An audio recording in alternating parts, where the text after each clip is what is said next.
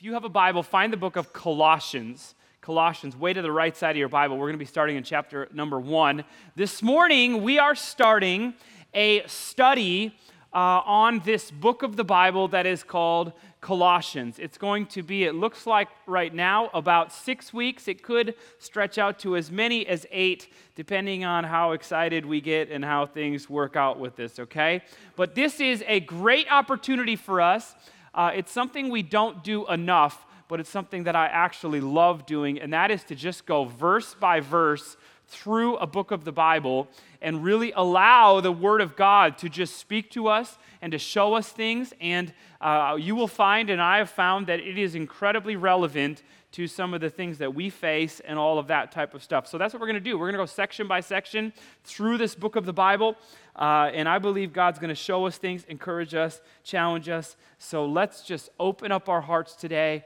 Uh, and and sit on the edge of your seats. I know that you want to, and so let's do that, uh, and let's get in, go into this study expecting something from God. That's what this is about. So uh, let's start by just praying together, and so stand with me all over this place, and uh, and let's just pray. Let's invite God into this moment and into the next few minutes we have together, and uh, that He would just speak and do things. So let's just pray with me. Pray.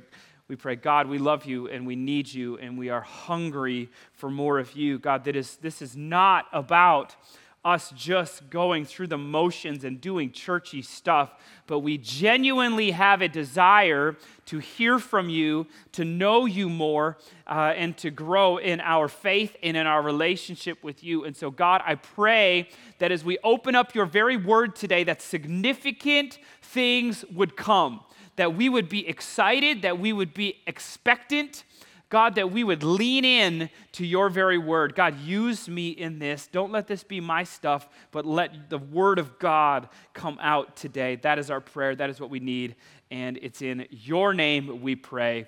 Amen, amen. All right, give somebody a high five and have a seat. Oh, poor Nathan.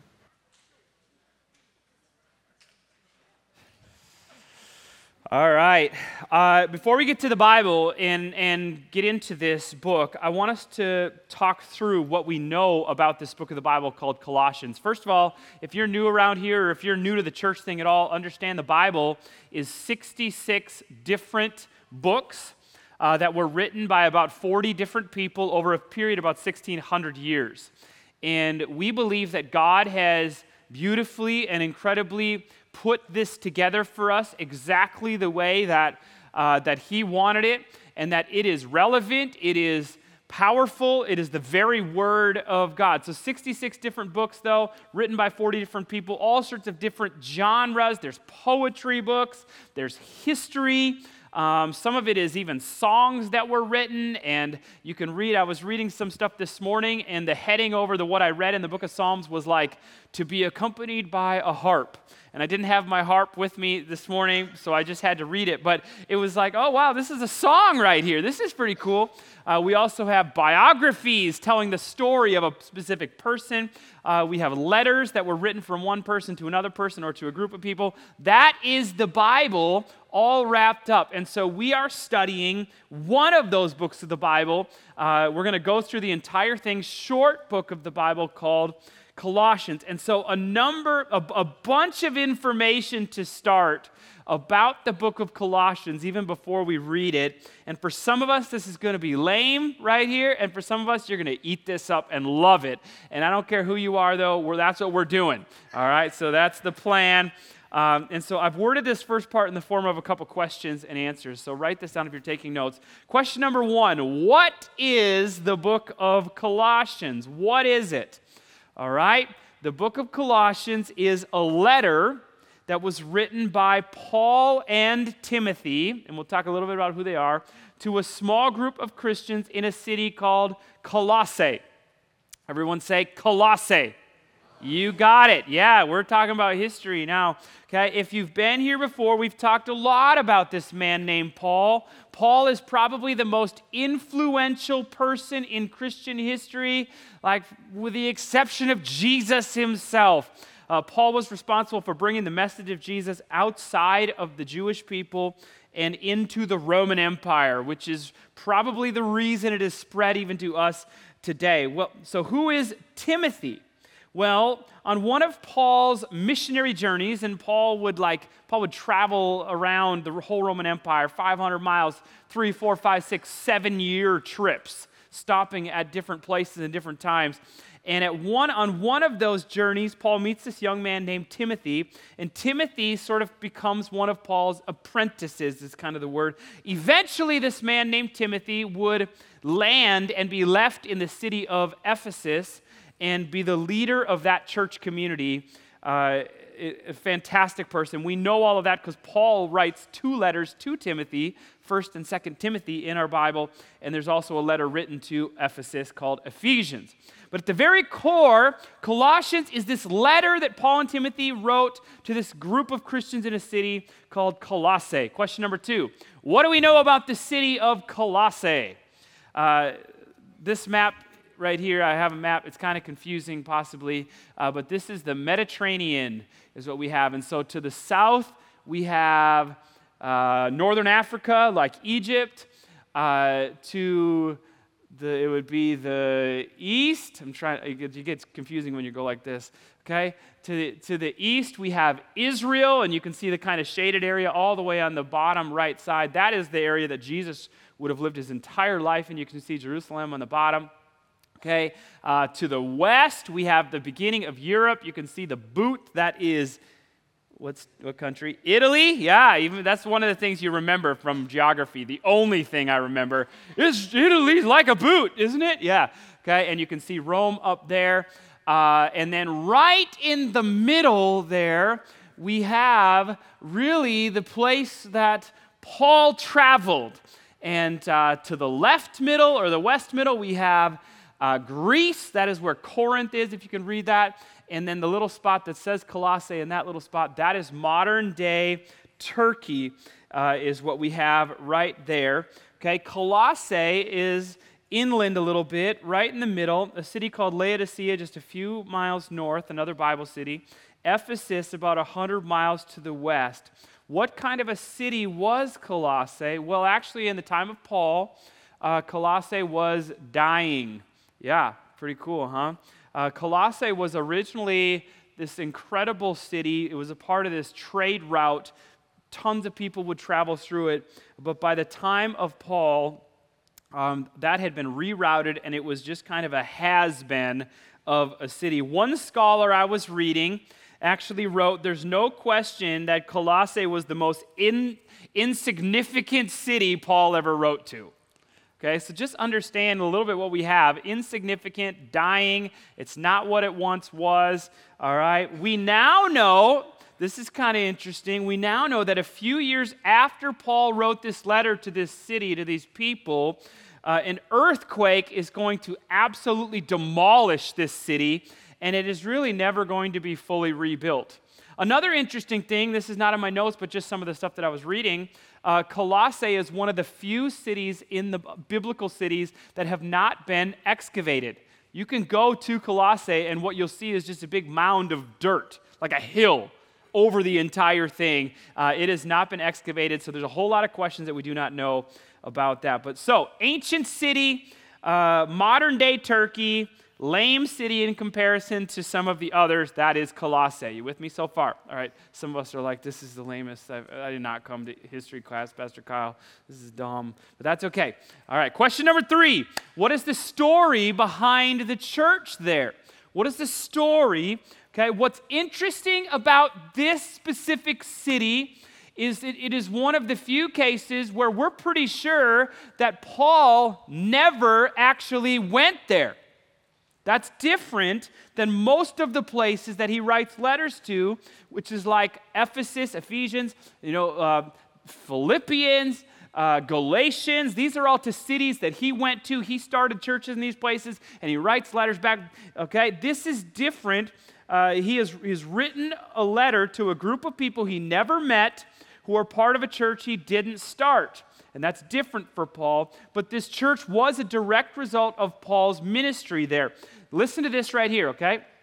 Uh, the church in Colossae was started by a man named Epaphras. We still see his name come up in the letter. Epaphras was thought to have become a Christian in Ephesus, one hundred miles away from where we are, when Paul was there, more than likely sometime between fifty-two A D and fifty-seven A D, because uh, Paul lived in Ephesus for three years of his life during that stretch. Well, Epaphras becomes a Christian and returns to his hometown of Colossae, and this little church forms out of that. A few years later, Paul is in prison for what we think to be is the third or fourth time. It gets kind of confusing. Uh, we think this is now about sixty-two A D, and we think Paul is in Rome, but some scholars argue some of that just, okay, whatever. Uh, but Epaphras visits Paul in prison, and he updates him on how things have been going in Colossae and how things are like going really well, but he also mentions some of the cultural pressures that were tempting the church people to turn away from Jesus. Hear that again, cultural pressures that are tempting the church people to turn away from Jesus. So Paul writes this letter to encourage them and to address this threat. Okay, we'll hear more about this threat in coming weeks as we get further along. Is that rain? Yes. That's awesome. Wow. This is, hope the roof holds up here for us. That's okay. Uh, it's a it's a metal roof, and so it's loud as all get out in here, and that's all right. I don't know what all get out or how loud that is, but that's a weird thing to say. Okay, question number four, and the last the last question, and then we're going to get to the Bible here, I promise. But uh, stick with me. What else do we know about Colossians? What else do we know? Okay, probably the most interesting piece of information is that Paul is in jail. He's in prison. Why is Paul in prison? Okay, I'll tell you why. Paul has been traveling around the Roman Empire, which is the superpower of that day, and he has been declaring, Caesar is not Lord. Jesus is Lord. And this is going to consistently get Paul into problems and into trouble. Even though Paul is a Roman citizen, he is going to spend multiple times uh, in multiple places. He's going to be in jail or in prison in different locations at different times. Eventually, almost all scholars believe that Paul is going to be executed in Rome uh, for declaring Jesus is Lord. All right, that's the story, okay, of that. But this this is a letter that's written in uh, while he's in prison. He's in prison and somehow has paper and a pen and whatever else he needs, and he writes letters in that, okay? Uh, now, also, and I thought this was interesting, I didn't know this until this week because I read this, Colossians, Philippians, Ephesians, and Philemon were all written from prison at the same time. And so he's in prison, he's writing letters to all sorts of different places and sending them. In fact, Colossians and Philemon are two, Philemon is this super short little letter in the in that's a little bit farther right in than Colossians. Super short letter. He writes both of these letters, and both of them are delivered by the same person to Colossae. Colossians is written to the group of Christians there. Philemon was a letter written to an individual there named Philemon.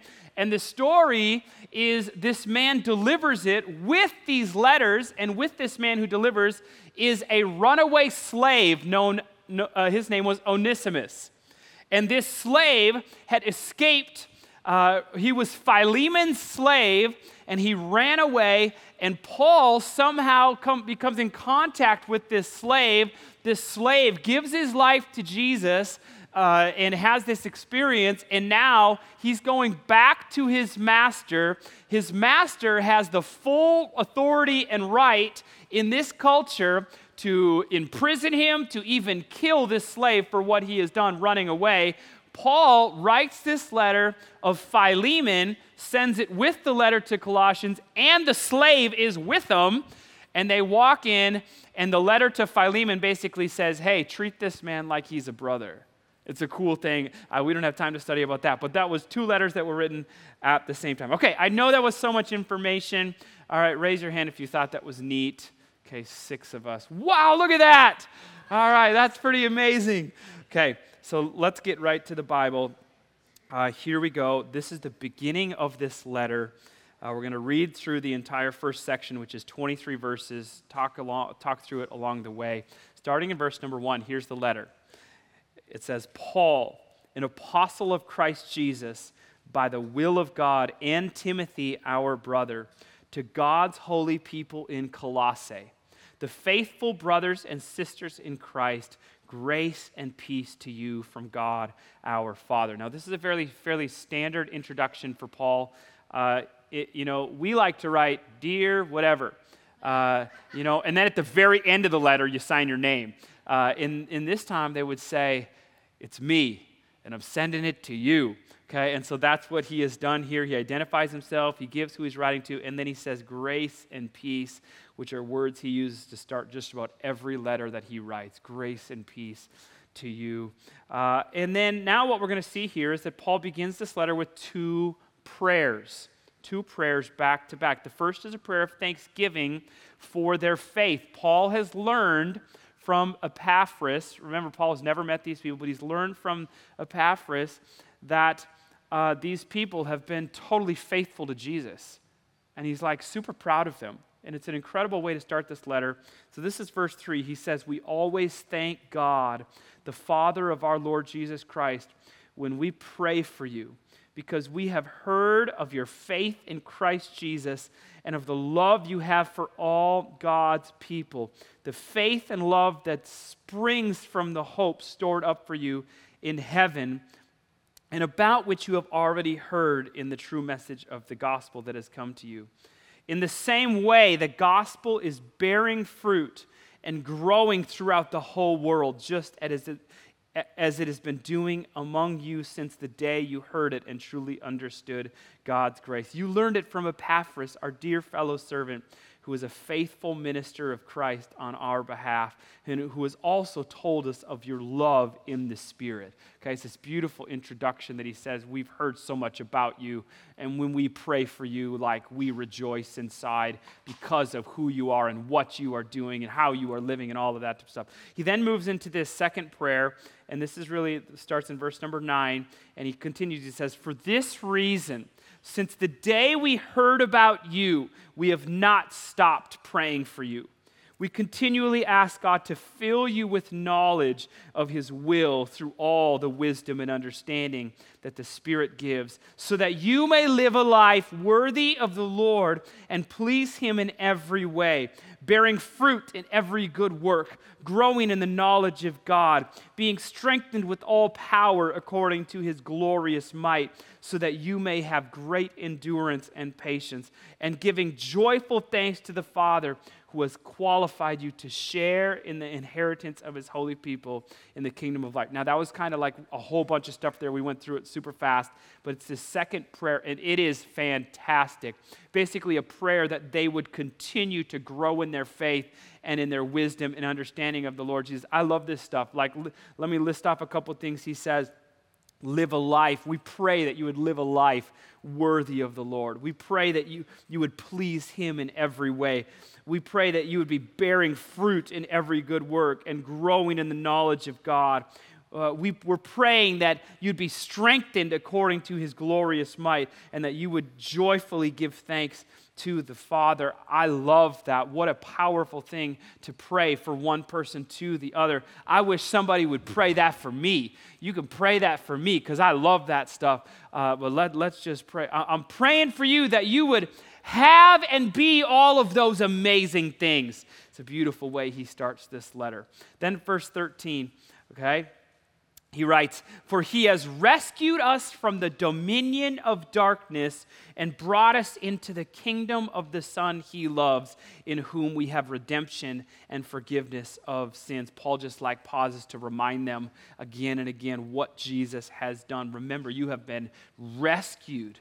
You've been rescued from the darkness and brought into the light, brought into the kingdom of Jesus. Like, remember your redemption. Remember your forgiveness. Remember what Jesus has done for you. Paul challenges me when I read when I read the stuff that he writes. It just like overflows out of him of just remember what Jesus did.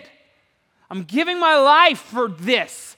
I'm in prison right now for this. Remember what this is all about. You, you guys are a bunch of rock stars for Jesus, but I, and I pray it goes even farther, and that you would just continue to remember what Jesus did, because he brought you out of the darkness and into the light. Come on, somebody, nod with me and say, yeah, that's good. All right, all right, there we go. Uh, and then we get to verse number fifteen, and there's a change of direction. Paul transitions from talking about them and the church people in Colossae, and he begins this beautiful section on Jesus Christ. And you wouldn't know this, we wouldn't know this just from reading it, because it doesn't read like this for us, but verses fifteen through twenty here are actually a poem that Paul has added. And this poem is the centerpiece of all of chapter one of this letter. And in poetry terms, and I'm not much of a poetry guy myself, but maybe that's your thing, this poem has two parallel stanzas or sections, or okay, and, and they are just crammed with this language and imagery from the books of Genesis, the Exodus, Psalms, and Proverbs. It's filled with this stuff. It's beautiful. Uh, here we go. Let me read this to you. Verse fifteen. This is a poem, remember. The Son is the image of the invisible God, the firstborn over all creation. For in him all things were created, things in heaven and on earth, visible and invisible, whether thrones or powers or rulers or authorities, all things have been created through him and for him. He is before all things, and in him all things hold together. Okay? It may not read like a poem to us, but that's what this is. And Paul says that Jesus is the very true image of God, and in him the full character and purpose of God is like embodied in a human, is what he says. He's the firstborn, which is really this Old Testament way of, of like declaring Jesus' royal status over all creation. Jesus shares in the very identity of the one true creator God, and by him all reality, all powers, all authorities, spiritual and human, and all of that, all of that has been created by him. And it's in Jesus the Messiah we discover the very author and the king of creation, is what that is. Okay? Now there is there is miles of depth in this, and we'll touch on a little bit of it in just a moment. But then he goes into this second stanza, the second section of the poem, and this is verse number eighteen. And he just continues, he says, and he is the head of the body, the church. He is the beginning and the firstborn from among the dead, so that in everything he might have the supremacy.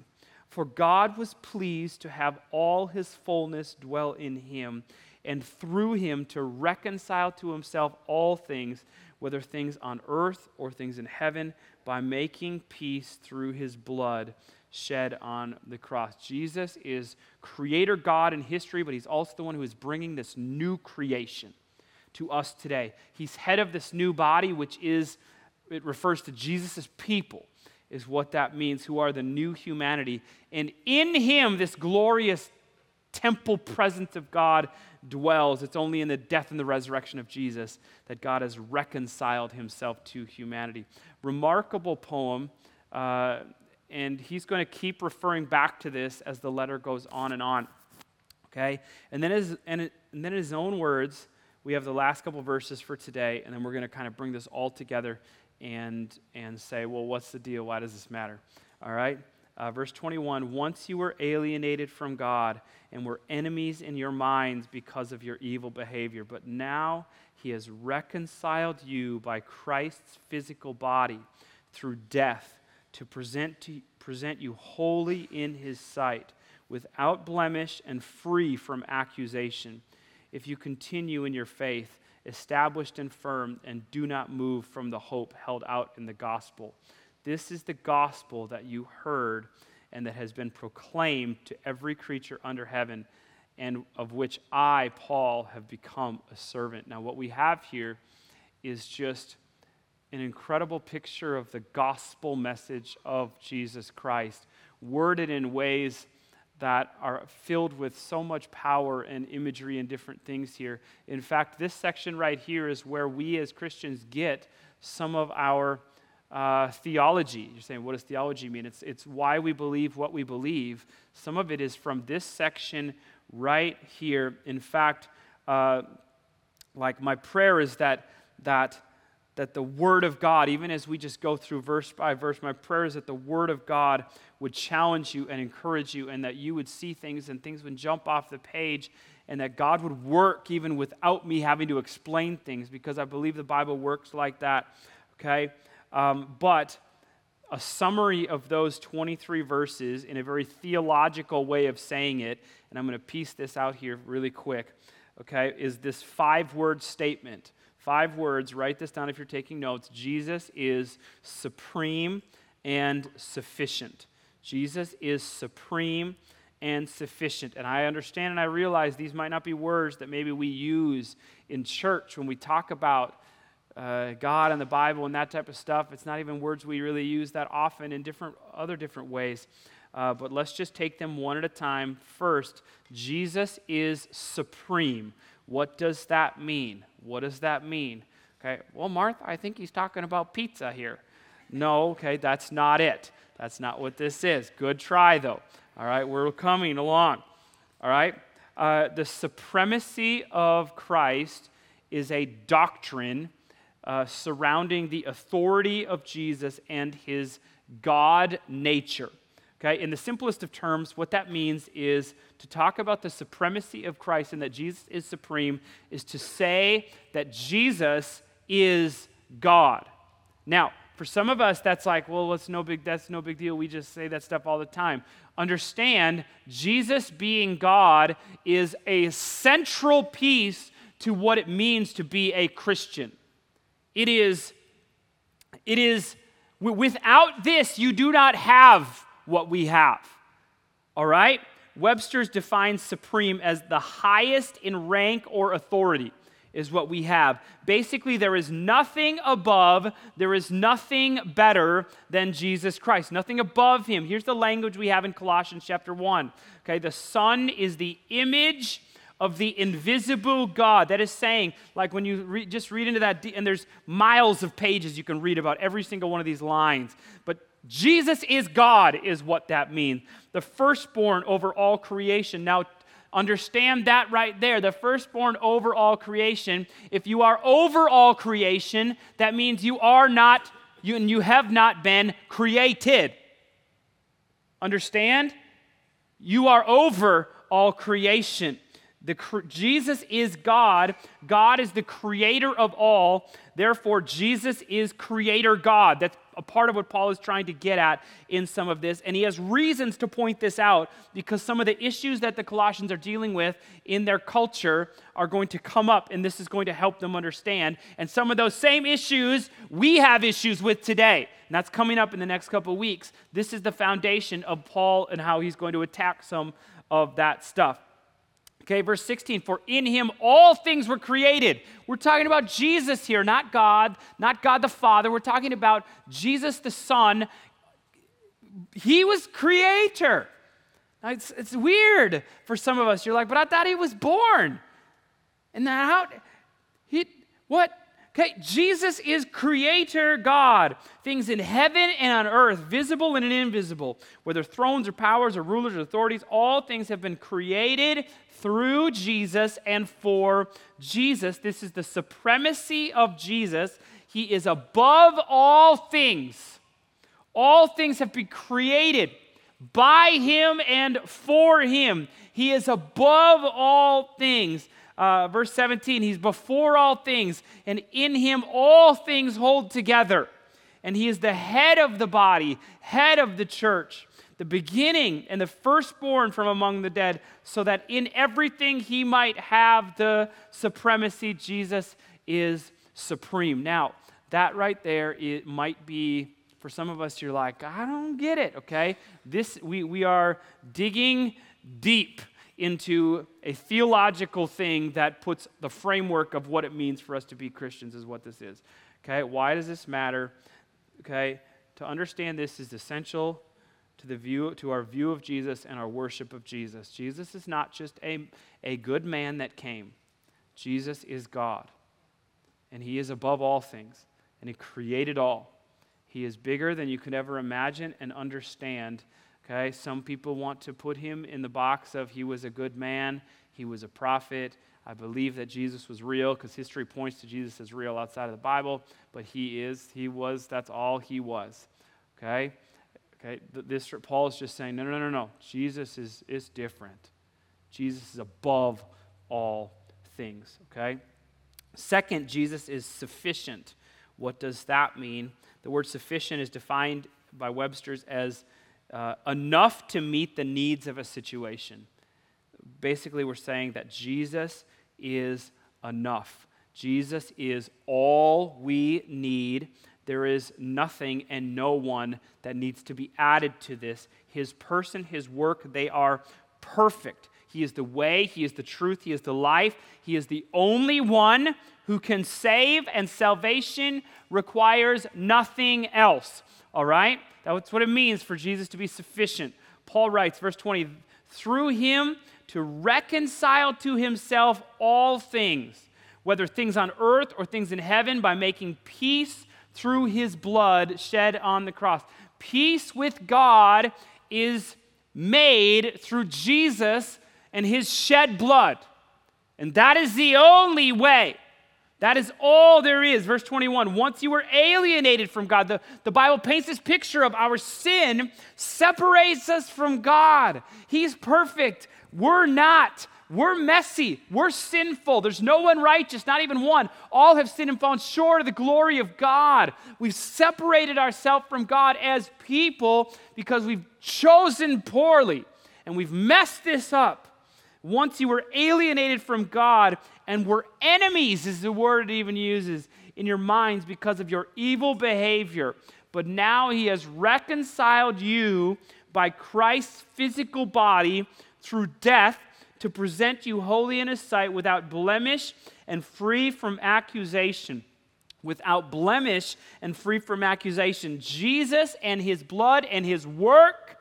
Okay, God, who initially looks down and sees nothing but sinful people, separation, all, a mess of a situation that we have, he now looks down because of the work of Jesus, the work, he sees us as blameless and without blemish.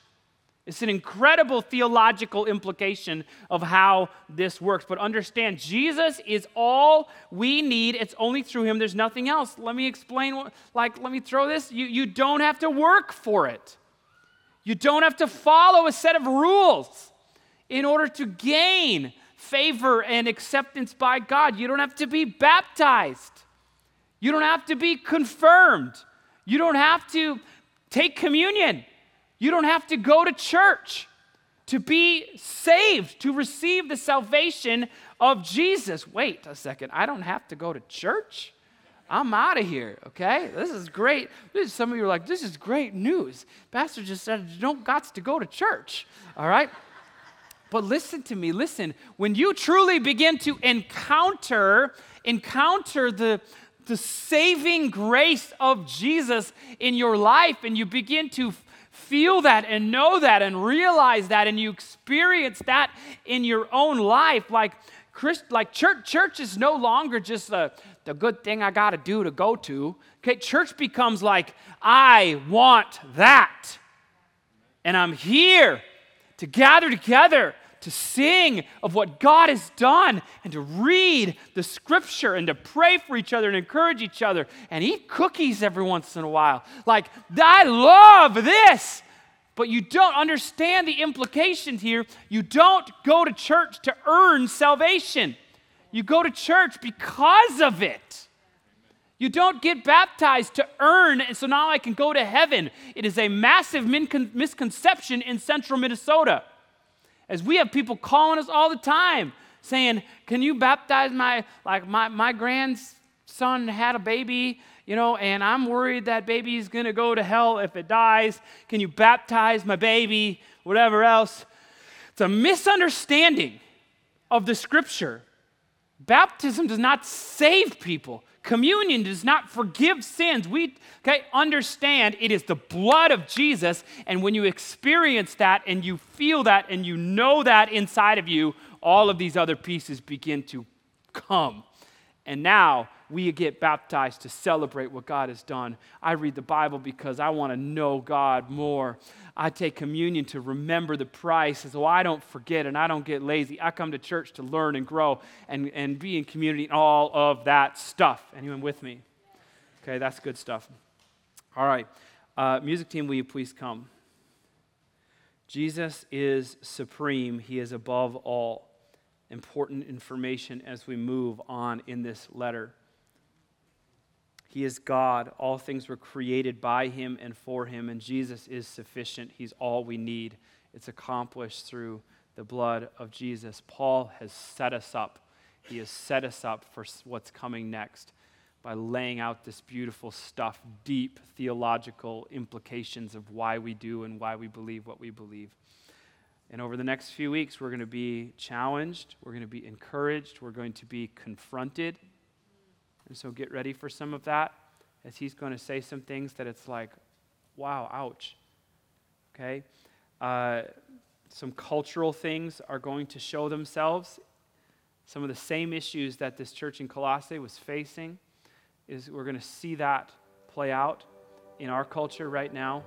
As, as we are being pulled away to different things, we're being pressured to water things down and allow things, and okay, it's going to go on and on. But today, as we get ready to just close the service today, we're going to just take a few moments for a time of reflection. Uh, in fact, will you just will you stand with me all over this place?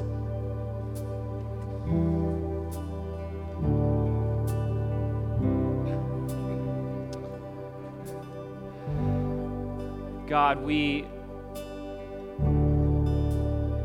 we pause for just a moment and celebrate the reading of your very word and the implications of even some of the stuff that we read. And for some of us in this place, God, this is a little, it can feel over our head. It can feel like, why does that matter? It can feel uh, maybe like it's not that helpful. But Lord, I just, I pray that even in this moment right now, as we are confronted with your supremacy and your sufficiency, Jesus, that we would be overwhelmed by the fact of who you are and what you have done and how that changes things for us. And so Lord, we are in awe of you, Jesus, Creator God, who put the stars in place and knows how many hairs are on our heads and cares even for the sparrows and the flowers and all of that. We are, we are amazed that you love us, that you choose, God, to, to invest in our personal lives and things we do and the places we go. And Lord, our response, Lord, let it just be hearts that are overwhelmed and overflowing with love and goodness and compassion and mission to bring this to the rest of the world. God, even as we see this man named Paul, who was traveling around the Roman Empire in a massively dangerous time in history, who spends multiple times in prison and eventually is killed for his faith in Jesus. God, let that challenge us. Let that move us. God, don't let us just sit back in our freedom and become lazy and complacent versions of Christians. God, but let this overflow out of us. Let us be the change that our nation needs. And so, God, we just pray that the church of Jesus would rise up and that we would, that we would be the body of Christ. And so, Lord, we just love you and we need you and we pray for all of that. God, we also pray for, for that person or those few people in this place who have never responded to the message God, of what we read today, that we are reconciled through the blood of Jesus if we will put our faith and our trust in you. I pray for that person that has never done that. In fact, if you're in this place today and that is you, you can respond even in this moment right here. You just say, Jesus, I believe in you. And Jesus, forgive my sins. And I give you my life. And thank you for dying for me. You begin to just say those things. And you say, save me from my sin, Jesus, in this moment. And you can do that in your seats right now. And so, God, I just pray for that person that needs to pray that prayer and, and, and give their life to you, that in this moment that would begin and, and things would change in a supernatural way. And so, God, we love you and we need you. Challenge us, change us, move us. We pray and we give this day to you, and it's in the powerful, life-changing name of Jesus we pray. And everybody said, amen.